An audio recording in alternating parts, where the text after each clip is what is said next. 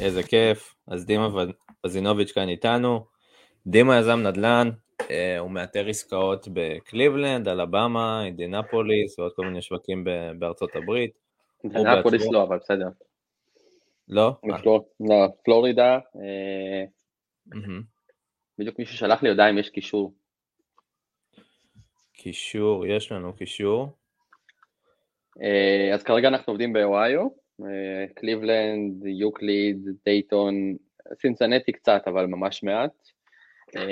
אלבמה קצת נכנסנו לאחרונה, פה ושם קצת פלורידה, אבל בעיקר, בעיקר, בעיקר אוהיו ואלבמה כרגע. מדהים. כמה זמן אתה פעיל כבר בנדל"ן בארצות הברית? בארצות הברית זאת תהיה השנה השלישית.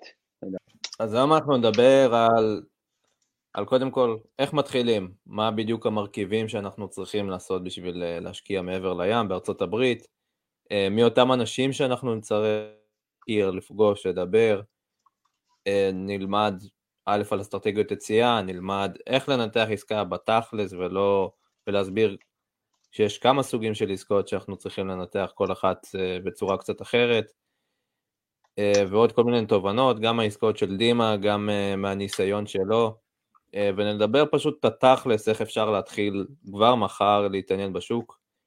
סתם הטק שלי, אני מאמין בשנה, שנתיים הקרובות, אה, בעקבות התקוררות השוק, לדעתי זה אחלה של תקופה, אה, שוב, אני לא איזה מומחה גדול, אבל א', להתחיל כבר לחקור את השוק אה, נדל"ן בארצות הברית, גם פשוט כי זה הפך להיות ממצא, משוק של, של מוכרים לשוק של קונים. נדבר על זה גם בהרחבה יותר בהמשך. אז קודם כל, דימה, איך, איך אתה התחלת? אה, אז אני אספר קצת על איך אני התחלתי. בעיקרון באמת, אה, אני התחלתי בארץ בכלל, אנחנו התחלנו באמת לעשות אה, נדל"ן קצת בארץ, אז באמת היה לי איזשהו ניסיון של, של רנטלים בארץ, עד היום יש לי איזה שתי רנטלים. בארצות הברית האמת היא שהתחלתי לבד, התחלתי מלחקור קבוצות, חברים, יש לי כמה, כמה חברים שהכרתי שהם מתעסקים בקצת ליווי משקיעים, קצת פליפים באותה תקופה, ואז עשיתי איזה קורס, אה, אני לא אציין איפה, אבל אני לא יודע אם הייתי ממליץ עליו היום, יש שם אלטרנטיבות טובות בהרבה, אה, אני לא הייתי הולך על אותו קורס תכלס, אה, כי בסופו של דבר כל הקורסים די מעבירים את אותו דבר, אני חושב שכל מה שקורסים באמת מלמדים היום די אותו מידע שיש היום באינטרנט, קצת יותר קשה, קצת צריך יותר לחקור, קצת יותר באמת צריך ללמוד לבד, אבל תכלס כל המידע היום קיים באינטרנט, אנחנו בעידן שהוא הרבה יותר זמין לאנשים, אני עשיתי את הקורס ב-2018 אני חושב, 2019, היום זה הרבה יותר קל למצוא את זה, היום גם יש הרבה יותר אנשים פעילים ויש הרבה יותר קבוצות, כשאני אז עשיתי את הקורס אני לא היה, לא היה יותר מדי קבוצות, היה ממש מעט כאילו קבוצות שבאמת היו כל כך כאילו שיתופיות והיה כל כך הרבה אנשים, היום זה כבר הרבה יותר אה, אה, פשוט, וזהו, ומשם באמת התחלתי, שמתי לעצמי איזה מטרה אה, תוך כדי הקורונה, שבאמת כשהקורונה נגמרת או מתחילה להיגמר, אז אני קצת מתחיל להפסיק לשבת על הגדר ו... ולחכות לעסקה, אלא באמת מתחיל לזוז. מדהים. אז אחרי שהגענו קצת בניסיון שלך ואיך אתה התחלת, בוא נדבר תכלס, אוקיי, אז כל החבר'ה שמקשיבים לנו עכשיו, איך תכלס הם מחר יכולים לקום בבוקר ולהתחיל לבנות איזה סיסטם, איזה מערך, אה, אני בטוח שהחבר'ה שמאזינים לנו קצת קראו, קצת אולי נחשפו לפלטפורמות כמו ביגר פוקטס, קצת יוטיוב, קצת קבוצות אה, פייסבוק, אולי יכול להיות ספרים, אבל איך בתכלס, מה באמת נדרש ממישהו שרוצה לקנות את העסקה הראשונה שלו, כאילו, מה כן, מה לא, מה רלוונטי, אה, איך, איך אתה בדיעבד היית אומר למישהו צעיר להתחיל? אז, אז אני חושב שהיום, כשאתה מחפש להתחיל תכלס להתעסק בנדל"ן, אז הדבר הראשון שאנשים שאנשים שומעים ורואים על נדל"ן בארצות הברית, זה באמת כל, ה, כל אותן חברות שבאמת אה, דופקות את המשקיעים, אה, מרמים משקיעים, היום אתה מחפש השקעות בארצות הברית, רוב התוצאות יהיו חברות גדולות, ובין פה, בין פה לפה, ויהיה לך באמת כתבות על אותן חברות אה, אה, יזמיות שבאמת המשקיעים נדפקו, ובאמת משקיעים הפסידו כסף, אבל אה, זה משהו שהוא כאילו, מצד אחד הוא מלחיץ, גם אותי זה הלחיץ כשחיפשתי להתחיל, ובאמת אה, התייעצתי קצת עם כזה חברים אה, שמשקיעים, ואז שאלתי אותם, כאילו, מה, שמת עכשיו 100 אלף שקל, כאילו, מה, כמה תכלס אתה מרוויח, ואז בפועל הוא אמר, וואלה, אגיד לך את האמת, לא באמת יותר מדי, ואז אתה שומע שהוא כאילו חלק מאיזה קבוצה גדולה, והוא באמת, הוא לא באמת קנה נכס, הוא חלק מאיזה, מאיזשהי סוג של קרן, וכשאתה חלק מקרן אתה, זה כמו לשים את הכסף שלך באמת, באמת אצל מישהו, ואתה לא באמת יודע מה קורה, אתה לא שולט על כלום, אין לך שום say, אז באמת אה, זה הדבר הראשון שאנשים שומעים. אה, עכשיו תכלס, אם עכשיו אתה שואל אותי איך באמת להתחיל, כמו שאמרנו, אז באמת יש שתי דרכים, האחת זה באמת אה, להתחיל לחקור לבד ו...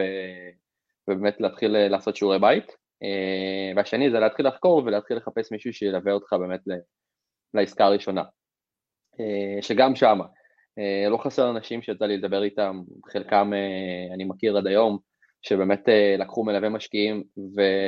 וסוג של אכלו אותה. לא, לא חסר אנשים בשוק, בכל שוק תכלס, בכל עסק, בכל לדעתי תחום שהם אה, לא יודעים מה הם עושים וכל מה שמעניין אותם בתכלס בסופו של דבר זה לגזור את הכסף שלהם ולהמשיך הלאה. אה, ובגלל זה לדעתי כאילו האופציה הכי טובה באמת, ובאמת הפתרון הכי טוב לזה זה באמת לעשות את השיעורי בית שלך, כי, כי אז ברגע שבאמת אותו מלווה משקיעים מציע לך איזושהי עסקה או מציע לך באמת איזשהו אה, אפיק השקעה, אז יש לך סוג של דעה על העניין ואתה יכול באמת לדעת לנתח ולדעת להסתכל על הנתונים הנכונים ולא לשמוע אה, הכנסה בטוחה, או 10% אה, מובטח, או הכנסה, הכנסת שכירות מובטחת, ולהגיד וואלה איזה מגניב, שמתי 150 אלף שקל ואני מרוויח 600 אה, דולר עכשיו בחודש. שזה נשמע מגניב, כן? מצד שני, מה קורה אחר כך, כאילו, שזה... אוקיי, okay, אז בוא נדבר, אז בוא, נ, בוא נרד ל, ל, לרמת ניתוח. נגיד עכשיו אנחנו רוצים uh, להשקיע בארצות הברית, כל החבר'ה שפה עשינו וובינר שבוע שעבר על אה, מצב השוק בארצות הברית, למה כדאי להשקיע בארצות הברית, למה לא, מה היתרונות, חסרונות, אז מי שרוצה זה, זה כבר שם, אנחנו פחות ניכנס לזה עכשיו. אבל בוא נגיד עכשיו הציעו לי אה, עסקה נגיד באוהיו, נגיד בקליבלנד. קודם כל, איך אני כבן אדם שאתה יודע, לא היה אפילו בארצות הברית, או אם היה סתם באיזה טיול בר מצווה, או איזה טיול שבועיים, איך אני יודע איפה כדאי להשקיע בארצות הברית, איך אני, על מה להסתכל, איזה, פרמט, איזה פרמטרים קודם כל, איך אתה החלטת להשקיע איפה שהשקעת, אז אה, בוא נתחיל בזה. אז, אז זהו, אז אני, אני באמת, אנחנו, אני התחלתי להשקיע באוהיו, אה, בקליבלנד, איפה שאני עובד עכשיו. אה, כן. האמת שכשבחרתי את השוק, בחרתי אותו פשוט כי הכרתי אנשים שעובדים שם, ובגלל שהכרתי אנשים שכבר עובדים שם, זה היה סוג של התחלה יותר קלה, כי בסופו של דבר כל התחום הזה הוא סוג של באמת גם להכיר את האנשים הנכונים ולדעת באמת של מישהו ממליץ על מישהו שעובד עם מישהו ויש לו ניסיון. אז מה זה האנשים הנכונים, נגיד בשוק? אז, אז לי ספציפית היה, אז אני באותו זמן הכרתי את נטע, את נטע אור שהיום היא באמת אה, עושה דברים מדהימים, עושה בנייה חדשה, לדעתי יש להם גם איזה קרן עכשיו, באותו זמן היא עבדה בקליבלנד, אה, אז כן היה לי איזה כל מיני אנשים שהיא המליצה לי עליהם, אה, ובאמת דיברתי איתם. אבל בלי אוקיי. קשר לזה, אני התחלתי באמת כי, כי באמת אותו מלווה משקיעים שאני בחרתי, כשאני התחלתי וחיפשתי בית נכס ראשון, אז הוא די המליץ על קליבלנד, הם עבדו שם, אה, וככה באמת הייתה ההתחלה שלי, אבל אני כן ידעתי לנתח את הנכס וידעתי לבדוק את המספרים, אה, וידעתי באמת מה פחות או יותר אני מחפש שהוא מלבד השכירות.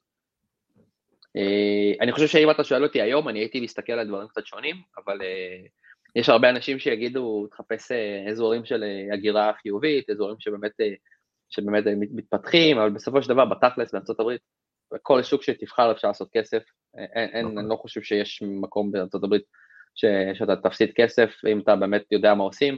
אה, והיופי בארצות הברית, אני לא יודע אם דיברתם על זה, לעומת, לעומת ישראל, זה שבאמת הכל גלוי, זאת אומרת, אם בארץ אתה קונה דירה ו, ואתה מסתמך על הערכות שמאי ו, ויד שתיים וכאלה, הברית אתה יכול להיכנס לבין אם זה פרופסטרים או בין אם זה הקאונטי, שזה באמת סוג של העירייה של אותו מקום, ולראות דוחות החל משמאות שעשו לנכס הזה לפני עשר שנים, או לפני שנה, או אם החליפו שם גג או צנרת, או כל דבר אפשרי, ולהשוות באמת אה, את אותו נכס לנכסים דומים בשכונה, באזור, אה, ולראות מה קורה שם. אה, לעומת זאת בארץ זה דברים שלא קיימים, בארץ אתה די נתון בידי מה, ש, מה שאתה מגשש. מסכים. אה, האמת שבדיוק השבוע אירחנו בכנס שלנו יזם נדל"ן שהוא, הם פעילים, היו פעילים בתחילת הדרך שלהם בעיקר בדיטרויט, הם הלכו literally נגד הזרם, ומה שגרם להם להחליט להשקיע שם זה א', דיטרויט חטפה ממש קשה את המשבר, המשבר ב-2008, הם היו בעיקר התבססו על תעשיית הרכב, וברגע שהרבה עבודות נעלמו אז, אז העיר ממש ממש נגמרה, ופשוט היה שם שתי מהלכים יחסית גדולים שגרמו לעלייה החזרה שלה, עדיין הם לא באותו מצב אה, כמו שהם היו, אבל אה, דן גילברט, שאם אני לא טועה הבעלים של הקאבס, של הקליבלנד, החליט שהוא רוצה לשקם את העיר, הוא פשוט קנה כל בניין שני שם, וגם וורן באפט נכנס עם איזה קרן קטנה קצת לשקם את העיר, אמ, והם פשוט החליטו להמר על דיטרויט, אז, אז בואו, אתה הסתכלת אז בזמנו על המספרים, אמרת וואי, הגירה שלילית, אין מקומות עבודה, ובסופו של דבר זה עבד להם והם הגיעו לפורטפוליו של אה, שבע וחצי אלף דלתות שם, משהו כזה, אמ, מטורף. אז אה, זה סתם עוד איזה נקודה שפתאום עכשיו אה, קפצה לי. אוקיי, אז בואו נעבור לשלב הבא. לא, תשמע, יש שם בדטרויט המון אנשים שעובדים, עושים עבודה יפה. אני חושב שכמו שאמרתי, אני חושב שבכל שוק יש, יש מי שיודע מה הוא עושה, ובכל שוק יש גם את מי שלא יודע מה הוא עושה, ו, ופה באמת נמדד גם, ה, נמדד גם באמת עם מי, מי אתה בוחר לעבוד, ו, ואיך אתה בוחר את אותם אנשים שאתה עובד איתם. אה, אני יכול להגיד שבחנתי עסקאות של אנשים שקנו ממלווה משקיעים, ואני הייתי בשוק שבכלל כאילו מכרו להם דברים כאלה, ו, ועם כמה שזה מגניב, אתה יודע, להרוויח 600 דולר, 700 דולר שכירות בחודש על 100 אה, אלף שקל, עכשיו באמת שאותו בן אדם אה, נתקע עם נכס ללא דיירים והוא צריך אה, להחליט האם הוא ממשיך לשלם מיסים בלי דיירים או האם הוא מוכר אותו, אתה מבין שאת כל מה שהרווחת בשנה שנתיים האלה אתה הולך להפסיד עכשיו במכירת המכס כי עשית, קנית בעצם נכס שהוא יקר באמת מעבר למחיר השוק. אז, אז איך בתכלס אני, מישהו מהארץ יכול עכשיו להכיר אנשי, אנשי צוות מקומי ב, בשוק, נגיד קליבלנד, כי אתה לצורך הדוגמה לך חיבור עם יזמת מקומית, אה, אם אני לא טועה עושה את האופרציה מה, מהארץ, אבל מן הסתם הייתה שם פעילה ומכירה אנשים, אז אתה עשית את החיבור הזה דרך מישהו, אה, היית ממליץ למישהו לטוס לשם ולהכיר אנשים, או פשוט לחפש בפורומים מסוימים, או איך אתה בדיעבד היית ממליץ למישהו להתחיל להכיר איזה שוק, או להכיר אנשים מקומיים? זהו, שאני חושב שזה מתחלק לשתיים. בסופו של יום, שוק ההשקעות לדעתי, לפי, לפי מה שאני רואה ולפי החבר'ה שאני עובד איתם, מתחלק לפי שתי, שתי, שתי סוגי אנשים, יש את ה, באמת, את האנשים שבאמת שמחפשים להיות פעילים, שמחפשים באמת להיות, נקרא לזה יזמים, כי זה סוג של באמת התחלה של יזמות, ואז אתה באמת רוצה להיות פעיל, להכיר את האנשים. Okay. אוקיי. אה, מצד שני, יש את האנשים שמחפשים באמת, אתה יודע, לקחת, לקנות נכס, לשים את הכסף, שמישהו ינהל להם את זה, מישהו יתעסק להם, הם רוצים לראות את השכירות שנכנסת כל סוף חודש. אה, ואז זה פחות מעניין. אה, במידה ואתה בוחר באמת להיות אה, יזם שקט, משקיע שקט, אז לטוס לשם לדעתי זה, זה לא כזה קריטי, זה לא כזה חובה, זה גם לא ייתן לך כלום, כי בסופו של דבר זה לא אומר לך שום דבר, ואם אתה תראה את הבית והבתים בארה"ב זה לא כמו בארץ, הבנייה שם היא מאוד פשוטה, הבנייה שם היא מאוד uh, קלה, אתה יכול להקים, ראיתי בתים שקמים בשלושה שבועות, ו- ובתים שנהרסים גם ביומיים. אז לראות בתים זה דבר, זה, לא אתן לך כלום אם לא באמת אתה, אתה מתעסק בזה ובודק ובאמת uh, רוצה להיות פעיל, אז, uh, אז להגיד שחובה לטוס לשם, זה לא באמת חובה, זה, היום הכל קיים באינטרנט, אנחנו באמת בעידן שהכל נמצא, וכל המדיה החברתית היום עשתה שינוי משמעותי, כי מספיק שאתה מחפש קליבלנד investing או Detroit investors, off market, on market, properties, יש כל כך הרבה קבוצות של אנשים שמשווקים נכסים, אה, אנשים שמדברים על השקעות, יש אה, את הקהילות אה, משקיעים של כל, כל מקום בערך אפשרי, בין אם זה רפי מזרחי, שיש לו קהילה מאוד חזקה של קליבלנד, של ג'קסונוויל, יש את הקהילה של, של איך קוראים להם, של נדל"ן ולעניין, יש את פרויקט איקס, מי שעושה את הקורס שלהם, יש המון קהילות, מידע היום לא חסר, אבל uh, לטוס לשם זה, זה נחמד, אני מאוד מאמין בלעשות נדל"ן ברגליים, אבל uh, חובה, זה, לא באמת חובה. Uh, הממליץ לגבי חובה זה כל אחד והחלטה שלו. Uh, אני מאוד אוהב. אוקיי, okay, אז מה, מה לדעתך הדרכים ש... שכדאי לאתר בהם עסקאות? אז זהו, אז באמת היום יש, יש לדעתי, כאילו אם אתה שואל אותי, יש שלושה דרכים שזה תכל'ס זה שתיים, לאתר עסקאות, שזה אם אתה מחליט באמת לעשות הכל לבד, אז שתי האופציות שקיימות זה באמת או on market, שזה נכסים שבשוק, שהיום נמצאים ב Zillow, ב Realtor, Redfin למיניהם, כשאתה נכנס, אתה רואה נכס מפורסם למכירה, פועל פונה למתווך, לאותו בן אדם שמוכר אותו, בין אם זה מתווך, בין אם זה הבעלים של הנכס, אה, שם הצעה, אה, מתווכחים על מחיר, ארה"ב חייב להתמקח על דבר כזה שלא. הוא מסכים, מסכים, לא מסכים, אפשר להתמקח, מקסימום עובר.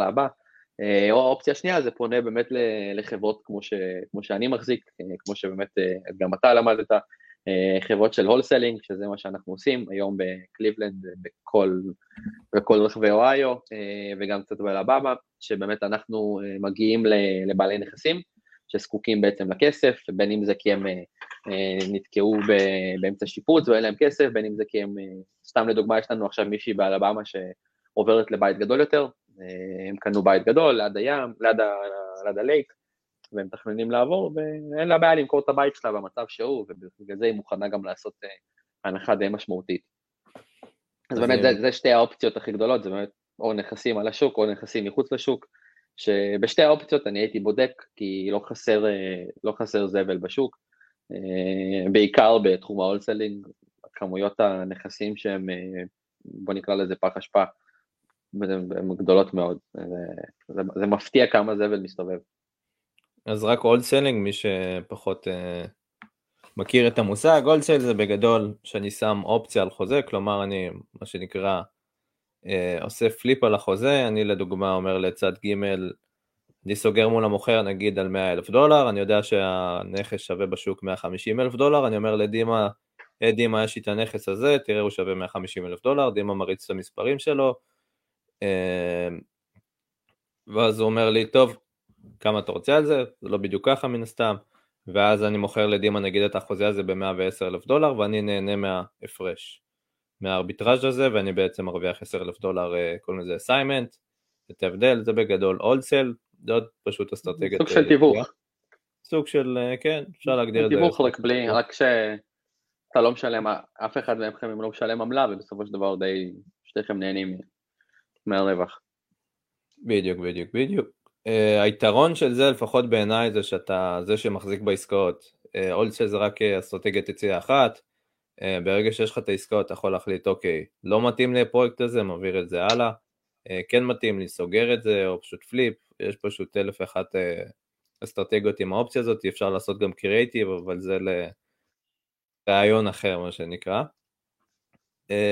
אוקיי, אז מה לדעתך חשוב לשים לב בניתוח של עסקה? אז נגיד הגיע אליי אם wholesaler, או מאיזה מלווה משקיעים, או מה market, מה היית שם עליו את הדגש? אז אני חושב שתכלס היום, בסופו של יום, היום כשאנשים מקבלים עסקאות, אה, לדעתי רוב האנשים שנכנסים לנדל"ן בארצות הברית, מסתכלים על, ה, על החלק הלא נכון.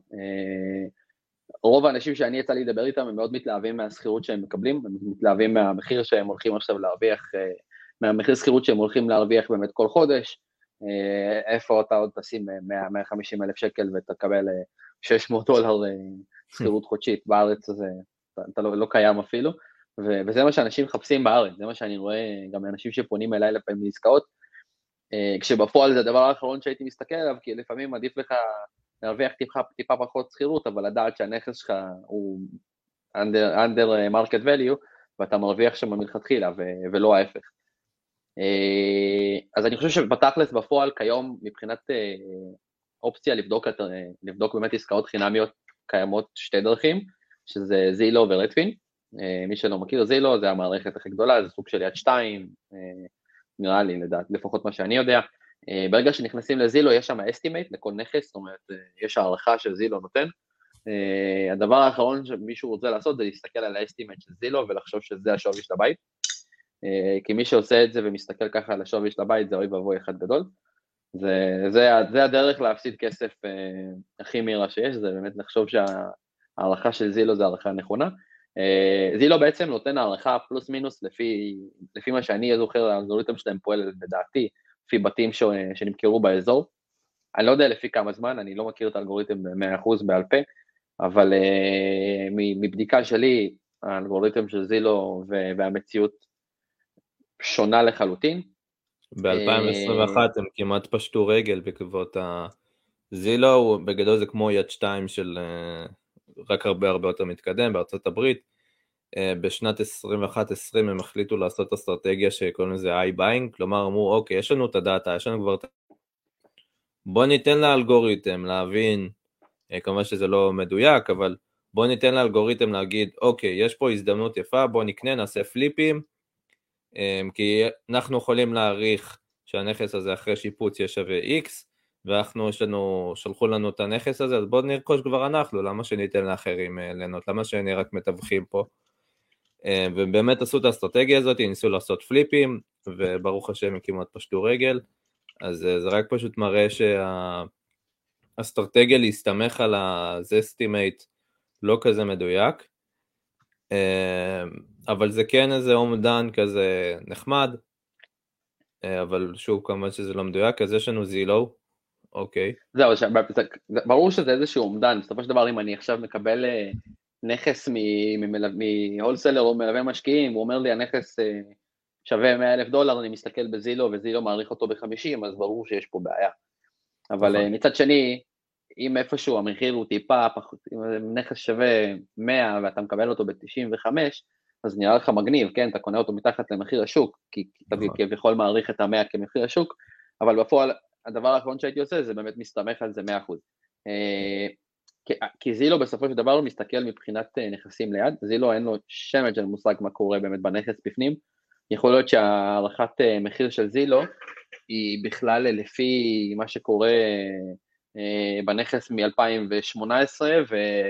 ובפנים נראה כמו אזור מלחמה ואף אחד לא יודע עכשיו כמה בכלל יעלה תיקון. ו...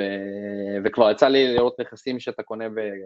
בכלום כסף והשיפוט שלהם שווה יותר מהנכס עצמו.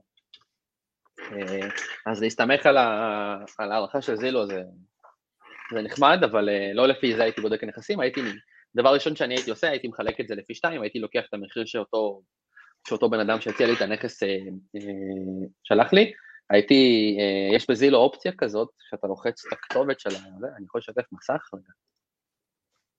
בוא נראה. יש פה אופציה לשתף מסך, נכון? בוא נראה. אם זה ייתן לי. כן, יצא רגע מה. אני בדיוק רואה את הנתונים של, ה... של מה שאמרתי מקודם. ההפסד שלהם שהם עשו את האסטרטגיה של ה-i-buying מוערכת ב-550 מיליון דולר והם פיטרו 20, רבע מהצוות שלהם. הם קנו תש... מעל 9.5 אלף בתים ומכרו רק 3 אלף והם היו תקועים לפני איזה שנה שנתיים עם 6 אלף בתים שהם נפטרו מהם במחיר הפסד. כן, הם פיטרו גם, הם פיטרו הרבה מהצוות שלהם על נקוות המהלך הזה, אני זוכר את זה. זה היה, כן. היה על זה סיפור שלם. אבל זה כי הם נכנסו לשוק לדעתי שהוא פחות התאים להם, ו... ולדעתי זה היה הבעיה העיקרית שלהם. אני לא רואה שזה משתף את המסך שלי, אה, זה לא נראה ככה, אה, מרגיש לי כאילו אנחנו מדברים רק על זה. בוא ניכנס סתם לנכס ש... שיש לי, שבדיוק סגרנו, אה, אני אכנס לנכס הזה, זה נכס שבדיוק סגרנו חוזה איתו באלבמה. ככה באמת נראה זילו, זה סוג של יד שתיים, הוא מראה לך כמה חדרים יש בנכס, אה, חמש bedrooms, שתי bathrooms, 2,476 square feet, אני לא זוכר כמה square feet זה, אחד, זה חלקי אחד נקודה משהו, אני לא זוכר כמה בדיוק, אבל זה חלקי אחד נקודה משהו, אה, ואז בעצם יש לך אה, את המחיר, בדרך כלל יש פה estimate, לא תמיד זה נמצא, לפעמים זה לא מוצא. בכל מקרה זה פותר... הבנתי שהם עכשיו משנים את זה, שהם נותנים את ה estimate, במקרים שנגיד זה listed by agent, אז הם פשוט מורידים את ה Zestimate, כי הם אומרים אוקיי, ה agent מבין. כן, אבל פה, אין, אבל פה הנכס הוא לא, פה הוא לא estimate, הוא לא listed, זה הבעיה. אז אני לא יודע כן. למה אין פה estimate, אבל בדרך כלל פה יופיע המחיר, אה, יופיע המחיר שבאמת, אה, שהנכס שווה, ואז אם יהיה כתוב פה סתם לדוגמה 70 אלף דולר או 140 אלף דולר, אז אתה תדע שזה פחות או יותר הערך שזילו נותן לבית לפי האזור. אה, עוד דברים שהייתי מסתכל עליהם זה ה-rent estimate, זה לא הכי מדויק, אבל מבדיקה שלי וכל שאר האתרים, זה די קרוב, זאת אומרת, הפחות או יותר השכירות באזור היא באמת באזור ה-1300-1400 דולר. אה, יש עוד אתר לרנט, רנטומטר. רנטומטר. הוא פרימיום כזה. במקרה בדקתי, אז זה די מדויק. זה פחות או יותר כן? אותו דבר. מדהים. כן. עכשיו יש פה המון תמונות, אה, במקרה יש פה המון תמונות, ולפי מה שאני שמתי לב, זה תמונות מאוד מאוד ישנות, כי פעם אחרונה שהנכס הזה שם, היה, היה בשוק זה 2012, לפי האיכות של התמונות ולפי איך שהנכס נראה. עולם בנוקיה. זהו, זה, זה תמונות מאז, כי אם אתה יורד ממש למטה, אתה יכול לראות בדיוק מתי הנכס נקנה, אתה יכול לראות שהנכס מ-1920, single family house, זאת אומרת זה לא דופלקס, משפחה אחת גרה שם, אה, אין חנייה, אה, עלות זה 0.5 שייקרס, אה, ואז אתה יכול לראות באמת כל, ה, כל הדברים שקרו בנכס, כל ההיסטוריה שלו. ב-2011 הוא נמכר ב-18,000, ואז הם שינו את המחיר, הם שמו אותו למכירה ב-18, הורידו את זה ל-16, הורידו ל-9,600, הורידו ל-8, הורידו ל-6.5, ואז זה נמכר ב-3,000 דולר ב-2012. ב-27 לרביעי 2012, שלושה חודשים אחרי זה מישהו קנה את זה ב-9,000 פחות. זאת אומרת, היה פה מישהו שהרוויח 9,000 דולר רק על, ה... על להחזיק את זה במשך שלושה חודשים כמעט. אה, ואז לפי איך שזה נראה, לפי המכירה האחרונה, התמונות הן באמת מהתאריך הזה, הן מה-17 לשביעי 2012. זאת אומרת, התמונות גם נראות די ישנות, וגם מתוך, מתוך זה שאני מכיר את הנכס, זה נכס שכבר שלנו, אז אני יודע שגרה שם משפחה עם חמישה ילדים ו- וזוג הורים, ואני יודע שזה נכס שבאמת אה, מטופל טוב, וזה לא התמונות שלו.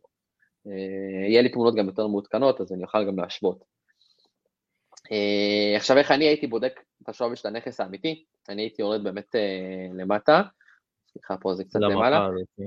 ואז אפשר לראות, קודם כל אני מסתכל על recently sold, אתה יכול לראות נכסים שנמכרו באזור, פחות או יותר באותו גודל, זאת אומרת, זה, אמנם זה 4-2, אה, הוא יותר קטן, הוא 1,800 square feet לעומת 2,400, אבל הוא נמכר לפני חודשיים, שחודשיים זה זמן פחות או יותר סביר, כי בערך בגלל שהשוק היום הוא קצת יותר בעייתי, אז שלושה חודשים זה כבר יותר מדי, חודשיים זה נהדר. אה, יש נכס די דומה שנמכר ב-121 אלף דולר, אה, אני יכול להיכנס אליו, אני יכול לראות גם את המצב שלו לרוב.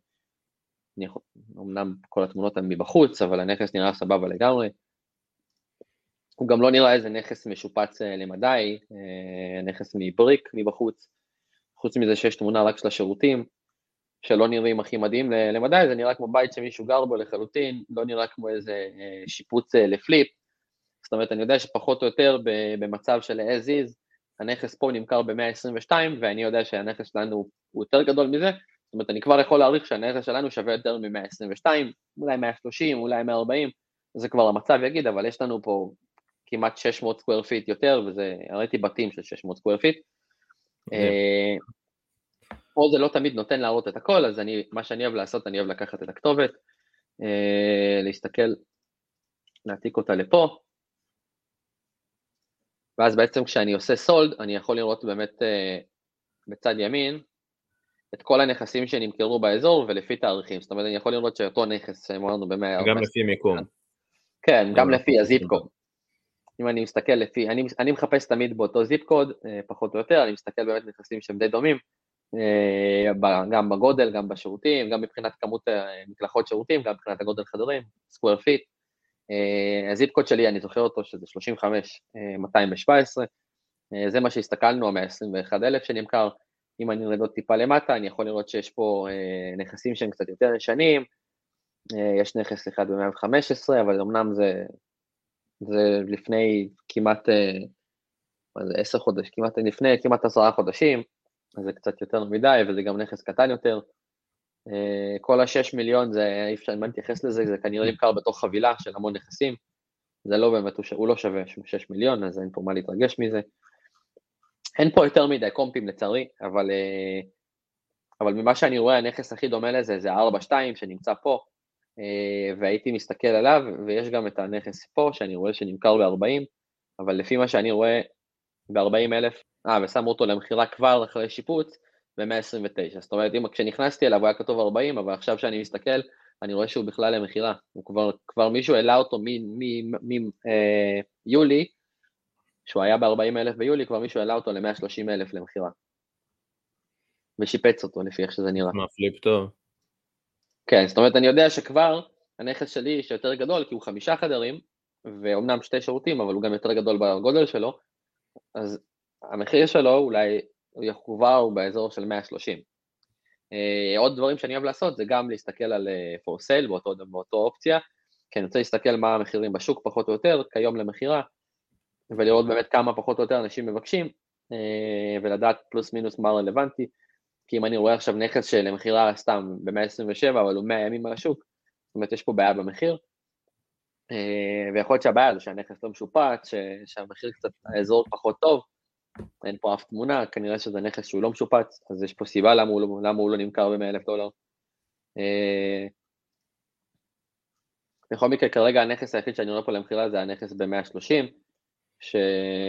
שהוא טיפה יותר קטן, והייתי אומר שזה פחות, שאם הוא טיפה עולה את המחיר, הייתי אומר שהוא היה מוכר את זה. אני רואה שהוא קצת יותר מדי ימים על השוק, אבל זה נגיד אופציות לאנשים שמחפשים להשקיע בנכסים, זה נכסים כאלה, זה נכסים של 100, 100 ימים בשוק. הייתי פונה, נותן הצעה, אם הוא רוצה 127 הייתי מציע לו 100, אולי, אולי זה היה עובד, אולי לא.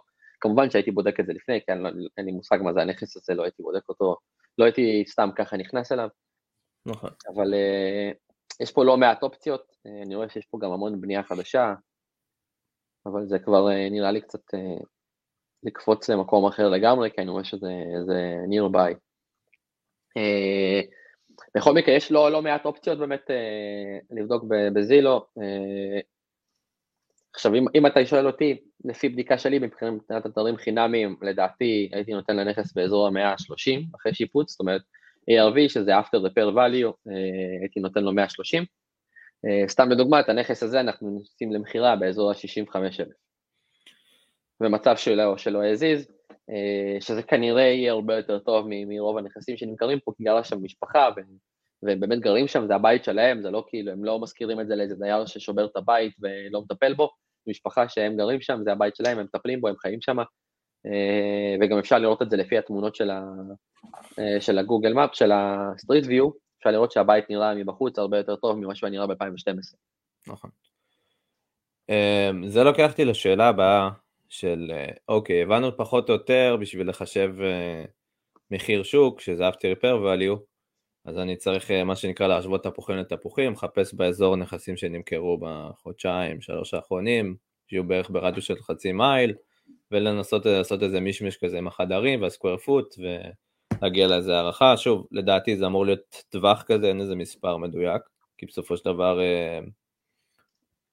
זה פשוט מין טווח.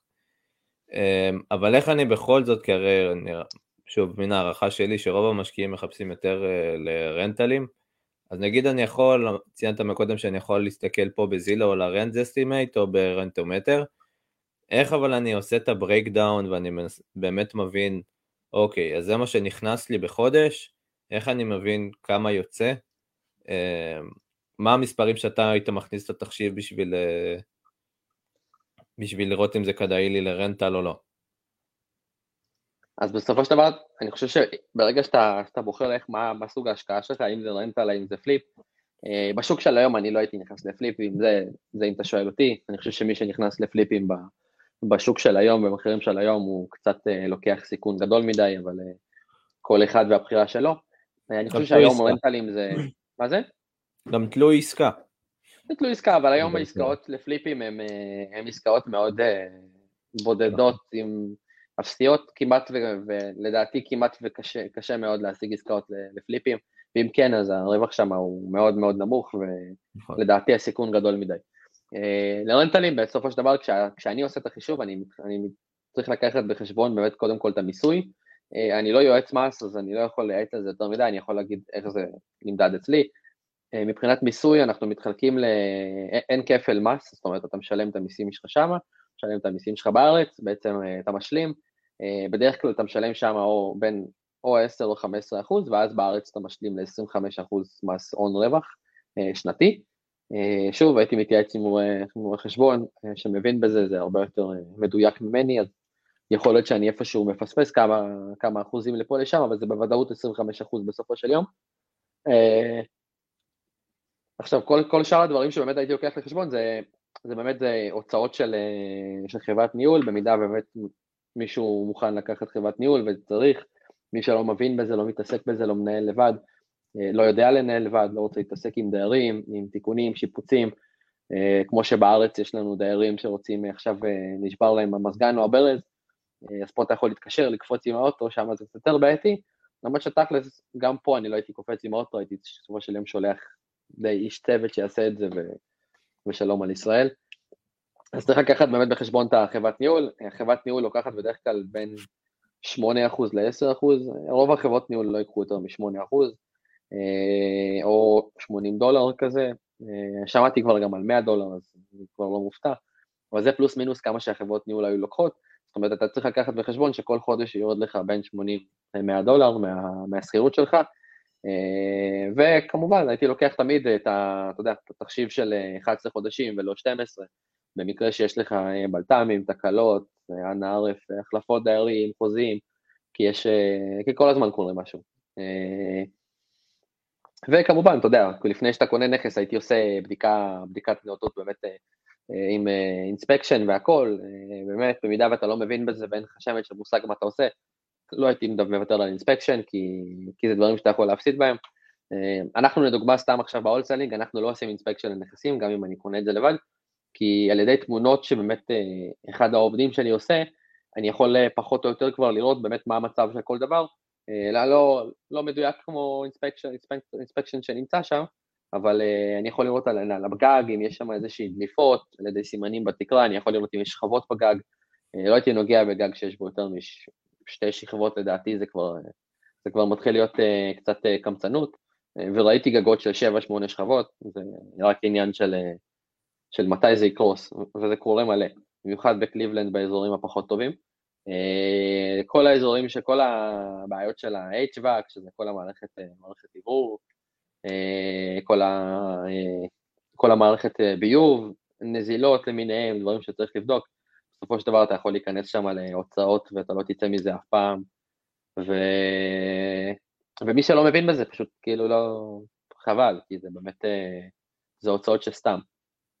מצד שני, יש גם דברים שאתה יכול לתקן לבד, אם עכשיו מישהו נותן לך נכס סתם כמו שאנחנו מוכרים את זה ב-65, ואז אתה מרוויח פה נכס בכמעט חצי מחיר מהשוק, אז אם יש לך להחליף פה, אה, אני סתם אקח לדוגמה, HVAC שעולה 4,000 דולר, אז אתה, אתה, אתה על חצי ממחיר השוק פה, אז 4,000 דולר לא באמת ישנו לך יותר מדי באמת את, ה, את הרווח שלך בסופו של יום, מתחת למחיר השוק.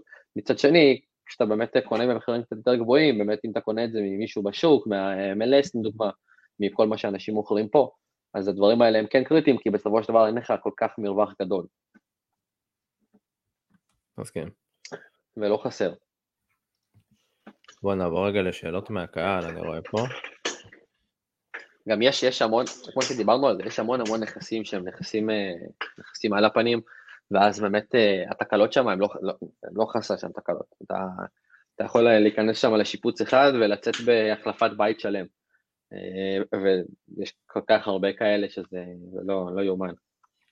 מסכים. אני הייתי מוסיף של, אה, של א', גם בשביל להבין את, ה, את מחיר השכירות, קודם כל לשאול את המומחים בשטח, אם זה חברות ניהול, אם זה מתווכים, אה, להבין פחות או יותר מה המחיר שאתם יכולים להזכיר את זה, ולא להיות אופטימיים יותר מדי, לפחות לא בתחשיב, להכניס את כל ההוצאות אם אתם רואים שזה אמור להיות משולם על ידי הבעלים, אה, חשמל, מים, ארנונה גם חשוב להבין מה אמור להיות המיסוי, בארצות הברית המיסוי, הארנונה הרבה יותר גבוה בישראל, וגם כל ההוצאות האלו על חשבון... הוא גם על בעל הנכס. על בעל הנכס לעומת ישראל.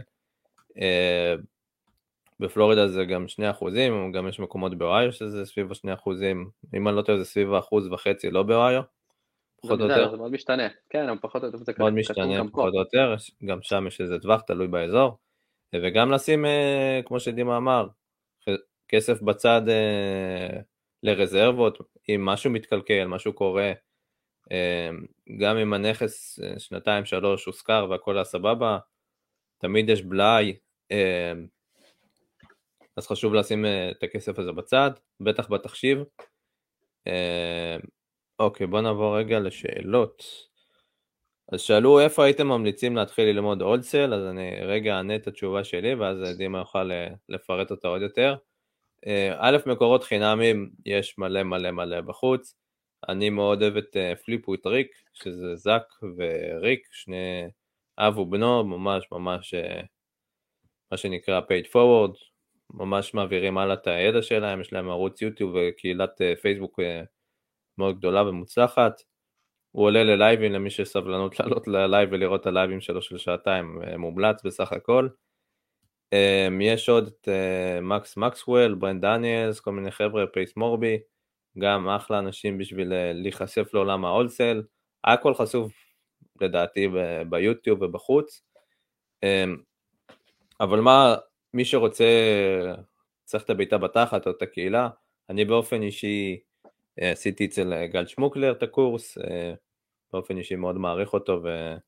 ומאוד נהניתי וממליץ עליו, אבל דימה השתפשף בזה עוד יותר, אז מאמין שאתה יכול לפרט על זה קצת יותר, איפה מומלץ ללמוד דולסל. אז בסופו של דבר אני חושב שלפני שהם מתחילים ללמוד דולסל, אני חושב שההחלטה צריכה להיות בשביל מה אתה מחליט ללמוד דולסל. אני חושב שכל השיווק של, של הולסל בארץ, לפחות מהרבה מקומות בהתחלה, הוא שיווק קצת מטעה. לא, לא אצל כולם, אבל יש הרבה הרבה שיווק מטעה, זאת אומרת זה הרבה הרבה שיווק של בוא תיכנס לנדל"ן בלי השקעה כספית וככה ותשקיע. אה, הרבה אנשים שנכנסים לזה לא מבינים שזה עסק לכל דבר, זה דורש ממך לא מעט שעות בכל יום, 4, 5, 6 שעות ביום לפחות, אם אתה רוצה שזה יהיה עסק ואתה רוצה להרוויח, ובאמת בשוק של היום, אתה צריך לשבת לפחות 4 שעות ביום ו- ולעבוד. זאת אומרת, זה לא, זה לא הכנסה פסיבית, אני הבן אדם האחרון שמאמין בהכנסה פסיבית. אני חושב שאלא אם כן אתה ירשת עכשיו אה, איזה 50 מיליון ואתה שם אותו בהשקעה וזה מכניס לך כסף, אין דבר כזה הכנסה פסיבית, אתה צריך לעבוד בסופו של דבר בשביל שמשהו יניב לך הכנסה.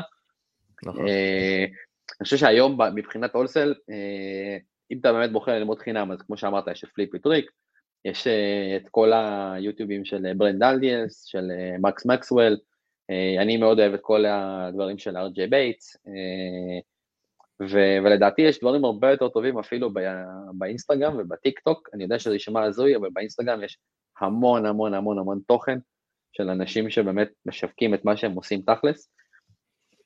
אה, זה הוצאה כספית, זה, זה לא מעט כסף, זה עולה אה, כמה אלפי דולרים טובים, כמה עשרות אלפי דולרים, ובסופו של דבר הרווח שאתה יכול להוציא משם הוא עצום, ו... ואז אתה עובר לארץ, ובסופו של דבר בארץ יש היום שתי קורסים, יש את הקורס של גל אה, ושל ליאור, ששם באמת אני התחלתי, שם עשיתי באמת את הקורס כמו שברק עשה, אה, ואז כשסיימתי את הקורס, אה, התחלתי קצת לעבוד, התחלתי קצת לעשות, עשיתי איזה עסקה, שתיים, שלוש, ואז התחלתי לחפש קצת משהו שייקח אותי צעד קדימה, כי בסופו של דבר חיפשתי להפוך את זה לעסק עם עובדים, להתפתח לכמה מקומות, להכניס יותר מנכס אחד, יותר מבאמת פעם ב... אה, ואז באמת אה, עברתי לתוכנית קצת יותר, אה, קצת יותר מתקדמת, באמת של חיים ויואב, שגם להם אגב יש קורס יותר בסיסי, ולדעתי אחד הדברים החזקים באמת אצל חיים ויואב, שאני מאוד אהבתי, זה באמת הקהילה, אני חושב שהקהילה והתמיכה שיואב נותן לחבר'ה שלו, לי לפחות, היא ענקית, אני חושב שמאז שעברתי להיות באמת במנטורינג של יואב, באמת בעזרה שלו שיניתי את העסק ב-180 מעלות, ו... ולדעתי הרבה אנשים ש... שראו אותי עושה ומנסה יכולים להגיד את זה. אה, אני חושב שעברתי לעבוד יותר מסודר, עברתי לעבוד יותר קצת יותר באמת בסיסי, אה, ובאמת אה, Keep it simple כמו שאומרים, אבל באמת נכון. אבל באמת לא חסר להם קורסים, שתי הקורסים הם אחלה, כל אחד באמת מחפש משהו אחר, אחד הוא קצת יותר באמת קצת יותר מתקדם, אחד באמת הוא קצת יותר חדש, הקורס של גל הוא קורס מעולה, גל גם אני מכיר אותו מלפני, אז ידעתי שהוא עושה עבודה מעולה. Uh, ובאמת uh, הקורס שלו נותן המון המון ידע, הוא גם יותר זול לדעתי, אם אני זוכר נכון. Uh, יש גם את הקורס של חיים ויואב, שהם קיימים לדעתי היום בשוק שנים לדעתי. שאלו איך מגיעים לקהילה שלהם? אז וירטואל הולסל ישראל, נכון? הולסלינג. כן, אתה יכול, אתה יכול לכתוב את הקישור. וירטואל הולסל ישראל, זה הקבוצה בפייסבוק.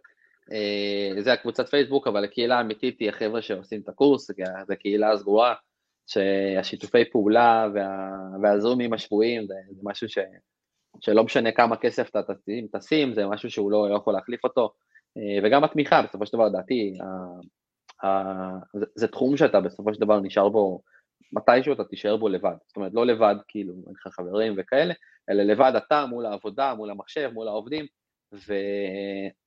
ואז נשאלת השאלה כמה אתה באמת רוצה את זה, כמה באמת אתה עכשיו הולך לעשות טלפונים ולדבר עם אנשים, ולחשב ולהציע הצעות ולעבוד, ו... ופה, ופה באמת נכנס הקהילה, זה שיש לך אנשים ש... שנמצאים שם איתך והם עושים את אותו דבר בדיוק כמוך ב live, ו...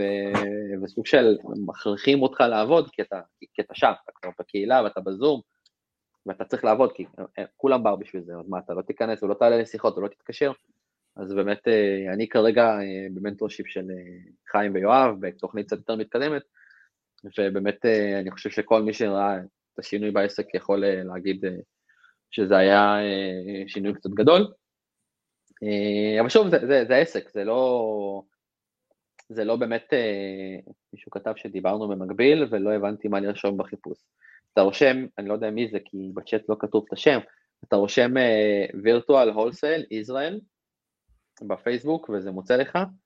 אה, אם עדיין זה לא, אתה לא מוצא, תשלח לי הודעה בפרטי או אה, לברק, הוא ימצא לך את זה. אה, אבל שוב, זה קבוצת פייסבוק, זה קבוצת פייסבוק שהשאלות שם הן באמת, הן באמת מאנשים שזה מה שהם עושים. אז להיכנס לשם בלי שאתה מבין בתחום, זה קצת כאילו כמו, כמו ללמוד יפנית כשאתה מדבר עברית בלבד. זה קצת באמת שונה, כי בסופו של דבר אתה, אתה, אתה, הייתי ממליץ קצת לקרוא ולהסתכל וללמוד קצת מדברים אה, כמו באמת אה, זק, אה, זק וריק, ובאמת קצת להבין מושגים ומה אנשים שואלים ומה הם עושים. נכון. עם זאת, הייתי כן מציע שאם אתה באמת רוצה ללכת לכיוון הזה וכל מה שדימה אמר סימן תביב, אמרת יאללה, בטח עליי, כי אני יכול לציין שזה מאוד מאוד מאוד קשה. אני באופן אישי שיניתי את המודל שלי, אני כבר לא עושה הולסל, אה, כי הבנתי שזה פחות אה, מתאים לי. אה, אז אם זה מתאים לך, פשוט תנסה גם להבין איך, מה הדבר הכי קטן שאתה יכול לעשות בשביל, בשביל להתחיל, כאילו בעיניי זה הלמידה הכי טובה, ללמוד את הבסיס, באמת בכיף אפשר להקדיש איזה שבוע, שבועיים ו, ולהבין פחות או יותר את הסיסטם ו, ואת המושגים, אבל אם אתה אפילו תתחיל בחצי שעה, שעה ביום, לאט לאט זה יתקדם ואתה מבין שזה יותר קשה אז פשוט תיקח תמיכה. אמ, כל הידע נמצא בחוץ, אני פשוט חושב שהערך היום של קורסים ו mentorship וכל האלו זה קהילה והאילוץ חיצוני. אה, כמובן שגם ניסיון ומין מתן תגובה ותמיכה כזה תוך כדי לעסקאות שלך וכל מיני טיפים מותאמים אישית, אבל אה, תכלס בשביל הבסיס בהתחלה הרוב נמצא כבר אה, באינטרנט או ב Chat GPT, ש... אמ, אוקיי. אם מישהו שאל, אז יש לך באמת ביוטיוב, בוא ניכנס לזה, קודם כל זה קופץ לי כי הם כבר מופיעים mm. בכל מקום. אה, זה מה שדיברנו על פליפו טריק, אני חושב שהוא נותן המון תוכן חינמי, אה, נכון. יש לו גם את האתר שלו, לדעתי זה freewholesaling.com, משהו כזה. לא בגדול הלמה שלהם זה אה, against gurus כאלו, הם ממש... זה זה ממש, ממש משתפים מלא מלא מידע. הם אחלה גברים. זה אחלה, אחלה תוכן, יש להם המון המון מידע, אבל בסופו של דבר, אה, לדעתי, תוכן לא חסר באינטרנט, מה שחסר, ול... וזה מה שלוקח אותך מעוד סתם מישהו ש... שמנסה למישהו שבאמת מצליח ועושה מזה עסק, זה באמת אה, קהילה ומשהו ש... ו... ותמיכה באמת מ... מהצד, תמיכה שאתה, שיש לפעמים אה, שאלות שאין לך מושג מה, נכון. מה אתה עושה בסיטואציה, ו, ולפעמים התשובה שלך למישהו שמוכר בית זה, זה בין עכשיו לענות לו משהו, או לענות לו משהו לא נכון ואתה מפסיד את העסקה, וזה דברים שהם, שאנחנו באמת אה, נתקלים בהם בבסיס יומי, כאילו, על בסיס יומי יש כל מיני דברים שאתה פתאום לא פגשת, ומה אני אומר לו ואיך אני אומר לו, ושוב, זה גם דורש אנגלית מאוד מאוד טובה, אני לא יודע, לא יודע אם הייתי נכנס לזה בלי שהייתי יודע אה, לדבר באנגלית די שוטף. אה, וגם היום, כשאני מדבר אנגלית די שוטפת, אני עדיין לומד אה, איך לתקן קצת יותר את האנגלית שלי, את הניסוח של דברים, ואפילו כל מיני טכניקות של מכירה ושל דיבור יותר מכירתי ויותר באמת חיבור לאנשים, ואם אתה משתמש במילה כזאת במקום כזאת, ואם אתה פונה לבן אדם ככה, לא חסר היום. גם, אני חושב שפליפ וטריק לא מדבר עם זה אמנם, אבל יש ביוטיוב כל כך הרבה אנשים שמדברים על זה, וזה רק אה, להתחיל. כן, המלצה שלגבי הנושא הזה, קריס ווס, אמ, מטורף, מטורף, מטורף, ממש ממש בקצרה, ובגדול היה נושא המתן הראשי של ה-FBI, אה, לשחרור חטופים. מטאור, הוא פשוט לקח את המתודולוגיה שהוא למד ב-FBI ופשוט ניסה ליישם את זה לחיי יום-יום ולחיים העסקיים. אה, הוא נותן כל מיני מניפולציות וכל מיני אה, אפשרויות בתקשורת בין אישית בשביל אה, להגיע, א', ליצור מה שנקרא, קוראים לזה בשפה המקצועית רפורט, לבנות קרבה, אם זה עם המוכרים או עם ה... שיכול לעזור לנו להגיע לעסקה יותר טובה. ממש ממש מומלץ, גם באופן כללי לחיים. אוקיי, אז בואו נעבור לשלב הבא. אז נגיד עכשיו, אוקיי, חקרנו שוק, מצאנו עסקה, מה השלבים הבאים? נראה לי זה, זה מין חור שחור כזה של, אוקיי, סגרנו עסקה, מה השלב הבא? מה, מה קורה אחרי ש... אוקיי, ניתחנו את העסקה, הבנו שהמספרים סבבה, עשינו משא ומתן, אה, הצענו הצעה, נפגשנו באמצע, המספרים עובדים.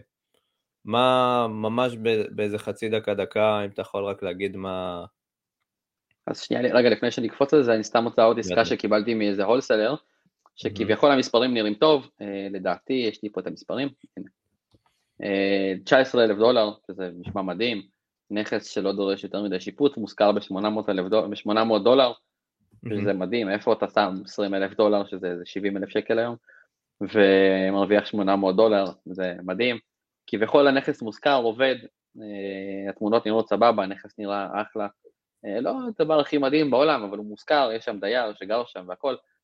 אה, ואז בפועל, כשאתה מסתכל על תמונות קצת מבחוץ, אתה רואה שיש לא מעט בעיות בבית, אה, שאחת מהן מתחילה פה, שכל הקיר פה עקום, ומתישהו הקיר הזה, מתישהו הקיר הזה יצטרך החלפה, עכשיו זה קיר שהוא די קיר צידי של הבית, אם אני זוכר נכון, ואז בעצם זה לא, דולר ולא שתיים, ויכול לקחת גם כמה, כמה אלפים טובים של השכירות. אה, עוד דברים שראיתי זה באמת המון, אה, המון לכלוך ליד כל המערכות באמת המרכזיות, בין אם זה המישהו הזה שחי במרתף בצורה מאוד מאוד מוזרה, אה, אבל זה בארצות הברית, זה קיים ולא מעט. החשמל נראה סבבה, הצינור פה קצת קצת חלוד, אבל הוא לא נראה איזה משהו עם... אה, שלא הייתי, שלא הייתי באמת, שלא, לא, לא משהו שהייתי דואג אליו, גם המכל מים פה נראה בסדר גמור לחלוטין, הוא קצת עקום, אבל הוא לא, אין איזה דליפה, אין איזה משהו, אבל uh, יש, יש המון המון דברים שבבית הזה שהייתי בודק אותו, uh, אני זוכר שהסתכלתי עליו וראיתי שיש המון המון דברים קטנים, שבאמת הייתי בודק, הלוח הזה שהוא שבור בכלל לחלוטין, והחוטים פה שבכלל לא תואמים, חצי מפה בכלל לא מחוברים, אלוהים יודע מה קרה פה. אה, זה שיש פה משהו שעוטף את הצינור, שכנראה יש שם נזילה ו- וזה סגור עם קו, עם חוט, ברזל, במקום לפתור את הנזילה, אה, הייתי בודק אותו. יכול להיות שזה כלום, שאתה מחליף פה את החלק צינור הזה וזהו, יכול להיות שזה צינור מים מרכזי ואתה צריך להחליף פה את כל הצנרת כי אלוהים יודע מה קורה בפנים, אה, ואז 19 אלף דולר האלה יהפכו להרבה יותר מ-19. נכון. יהפכו ל-25. אתה רוצה לספר בקצרה ל... אז על הבית הזה ב-500 דולר? שבור ההוא? אלף דולר, כמה זה היה? איזה מהם? אתה זוכר את הדופלקס הזה שאחד מפורק וה... שהוא אה. אש שבור, ממש. אני חושב שאפילו יש לי תמונות של הבית. האמת שהסתכלתי על הבית הזה, הגג פה נראה סביר, הוא לא נראה כאילו יש פה, כאילו יש פה כמה שכבות, אפשר להסתכל ולראות שיש פה שכבה אחת שהיא סבירה, אבל אני לא יודע מה קורה למעלה, ו... וזה דברים שאפשר לדעת רק פחות או יותר מ... מתוך אה, צילום של התקרה, אני לא ראיתי פה יותר מדי תמונות של התקרה, והחלונות די ישנים. אה, זה, זה הדבר היחיד שמטריד אותי, זה הקיר הזה פה, שאלוהים יודע מה קורה פה בפנים, למה הקיר הזה כזה עקום. אה, אני חושב שאפילו יש לי תמונות של הבית הזה. בכל מקרה היה איזה בית ש... שאיזה מישהו שלח לי, זה היה ממש מזמן, זה היה בתחילת הדרך, יכול להיות שאני אמצא את התמונה הזאת, אבל לדעתי בספק. אה, אני אפילו לא זוכר איפה זה היה, באיזה אזור, אבל אה, זה היה בית שהוא סוג של אה, דופלקס, אבל זה דופלקס צידי, זאת אומרת, זה היה סוג של דו-משפחתי מחובר באמצע, ואני לא זוכר מה הוא אמר, לדעתי היה שם, היה שם אסבסט או משהו, משהו לא? באחד הבתים, היה שם משהו באחד הבתים, בימני יותר, והעירייה בעצם העיפה את הבית, העירייה בעצם החליטה להוריד את הבית, להוריד את כל צד ימין, זאת אומרת, כל צד שמאל היה קיים, כל צד ימין לא, וככה באמת הבית נמכר, זאת אומרת נמכר חצי בית וחצי בית לא קיים. כמובן שהבית שמאל הוא לא באמת שמיש, אף אחד לא יגור בבית שחצי ממנו פתוח לרווחה ו... שוב ציין שלפעמים השיפוץ עולה הרבה יותר מעלות הבית. מצאתי. הנה, יש לי תמונה אפילו של הבית. ככה זה היה נראה. ככה זה, זה היה נראה, זאת אומרת, כזה אחד היה פה. הוא טוען שזה היה... הייתם קונה ב-500 דולר? אני לא זוכר מתי, הוא, הוא התחיל מ-3,000, אני אמרתי לו 200, אה, אני גם ב-200 לא הייתי קונה את זה, אני לא יודע מה הייתי עושה עם זה, אז הוא טען שבעצם אפשר לסגור את הקיר הזה ואתה יכול להשכיר את זה.